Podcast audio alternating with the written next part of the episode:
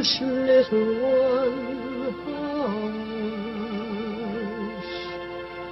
Hush, my little That is the whole idea of this machine, you know.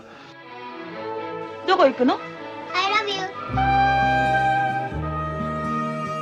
A grande ilusão. Aren't you drinking? I never drink. Why?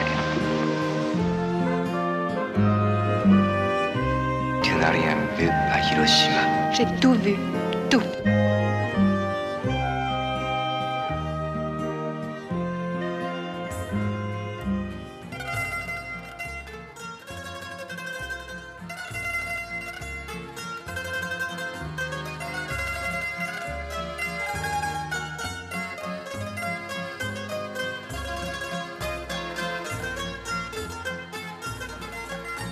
O Traidor, de Marco Bellocchio, é a estreia que abre esta grande ilusão sob o signo da Cosa Nostra.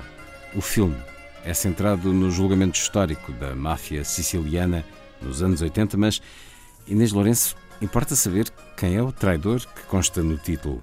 A noção de traidor no filme tem dois pontos de vista, mas em termos concretos, o traidor do título é Tommaso Buscetta, figura de proa da máfia siciliana, a Cosa Nostra, que começou a colaborar com a justiça nos anos 80, depois de dois dos seus filhos serem assassinados às mãos da própria máfia. Marco Bellocchio está, sobretudo, interessado na ambiguidade humana desta figura e em como ele sempre recusou o rótulo de traidor, porque alegava que o traidor era Toto Rina, o homem que quebrou todos os códigos de honra da Cosa Nostra, mandando matar famílias inteiras, crianças, numa altura em que a máfia estava, digamos, corrompida pelo negócio da heroína. E esta convicção de Buscetta, da perda dos valores da Cosa Nostra, mistura-se com uma angústia pessoal que traz ao filme uma certa tristeza subterrânea, ao mesmo tempo que Bellocchio agarra a narrativa do processo histórico com punho firme. Há várias impressionantes cenas de tribunal, com os mafiosos a assistirem aos depoimentos das testemunhas, presos em autênticas jaulas como animais selvagens. Há outra fortíssima em que Bocheta é torturado vendo a mulher pendurada num helicóptero. Enfim, isto para dizer que Bellocchio, grande cineasta veterano, que nos deu, por exemplo, Bom Dia Noite sobre o sequestro de Aldo Moro, está aí com mais um título que evidencia a pujança da sua contínua crónica de Itália.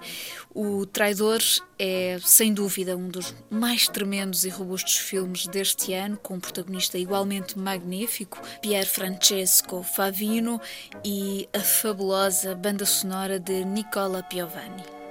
Faccia i nomi, Buscetta. Dottor Falcone, noi dobbiamo decidere solo una cosa. Chi deve morire prima, lei o io? Io rinnego questo nome, io rinnego Tommaso Buscetta.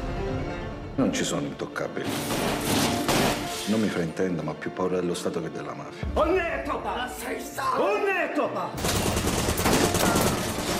Io sono stato e resto un uomo d'onore. Sono loro che hanno tradito gli ideali di Cosa Nostra. Per questo io non mi considero un pentito.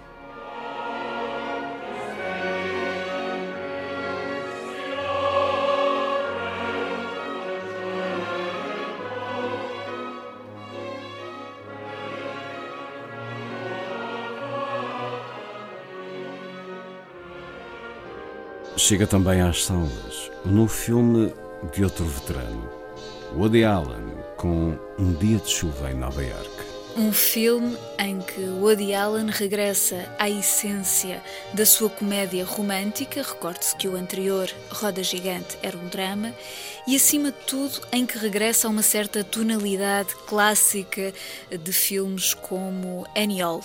Isto porque Nova York é aqui uma cidade com desígnios muito próprios, que Woody Allen explora novamente a partir de um protagonista que é mais um dos seus alter ego, desta vez interpretado pelo jovem de grande talento Timothée Chalamet. Este é um universitário de boas famílias, fugido da influência pesada da mãe, que regressa a Nova York, portanto às origens, num fim de semana em que a namorada vai entrevistar um realizador famoso e planeia depois levá-la a locais românticos. Ora, os planos vão por água abaixo porque tudo se prolonga e torna complexo nessa entrevista e o protagonista, que espirituosamente se chama Gatsby, acaba por vaguear sozinho pela cidade, reencontrando gente conhecida e, dir-se-ia, sob influência de um dia chuvoso, o próprio espírito do ser nova-iorquino.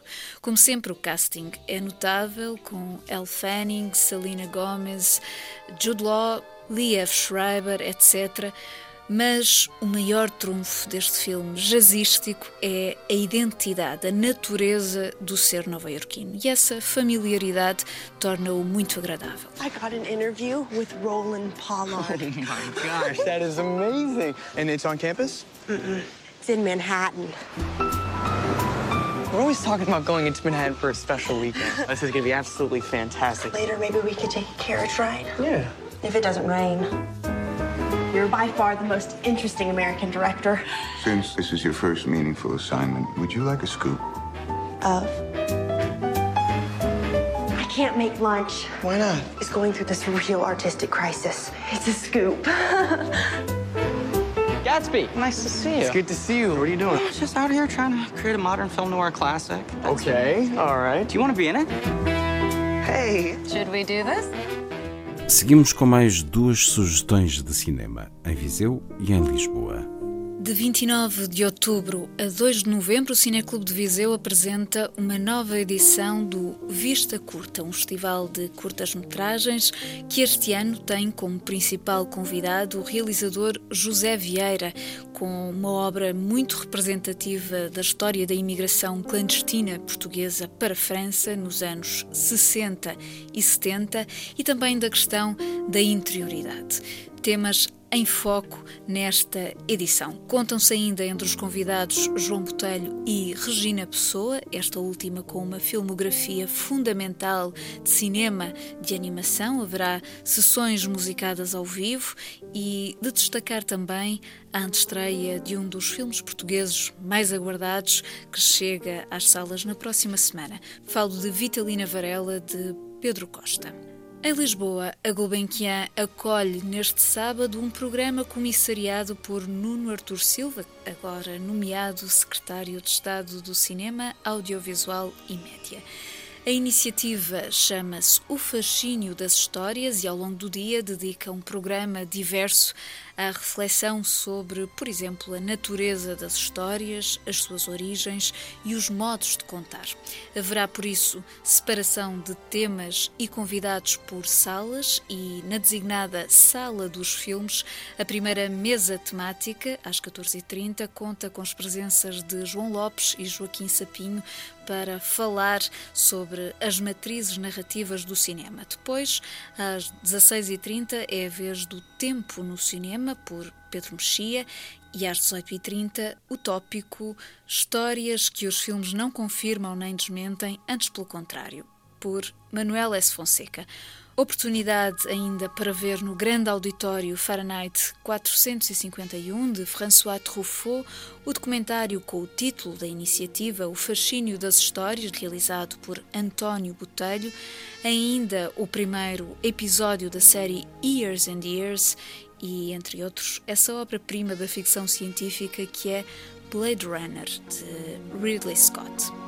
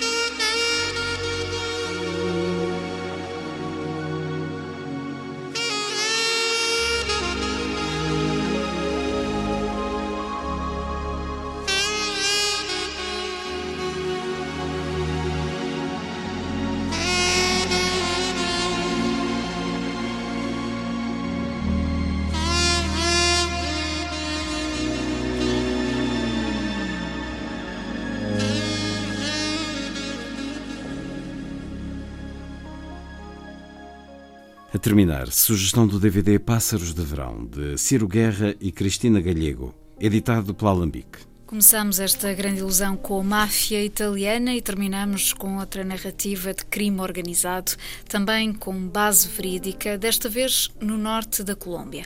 Pássaros de Verão é a tragédia de uma família indígena que, ao longo dos anos 70 e 80, se deixou corromper, desde logo, naquilo que eram as suas tradições ancestrais, pelo tráfico de marihuana. E os realizadores, Ciro Guerra e Cristina Gallego, encenam esta história com ambição, cruzando uma sensibilidade antropológica com o registro dos filmes de gangsters e a grandeza de um épico que, aliás, evoca o realismo mágico da literatura latino-americana. R. Apushi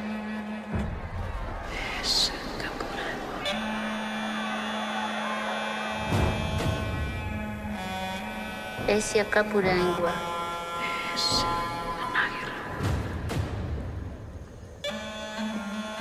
Míralo, Rafa. La marihuana es la felicidad del mundo. Hush, little one, hush. Hush, my little That is the whole idea of this machine, you know. どこ行くの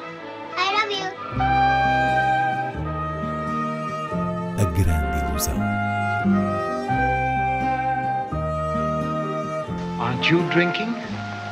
I never drink. Why? Tu n'as rien vu à Hiroshima. J'ai tout vu. Tout.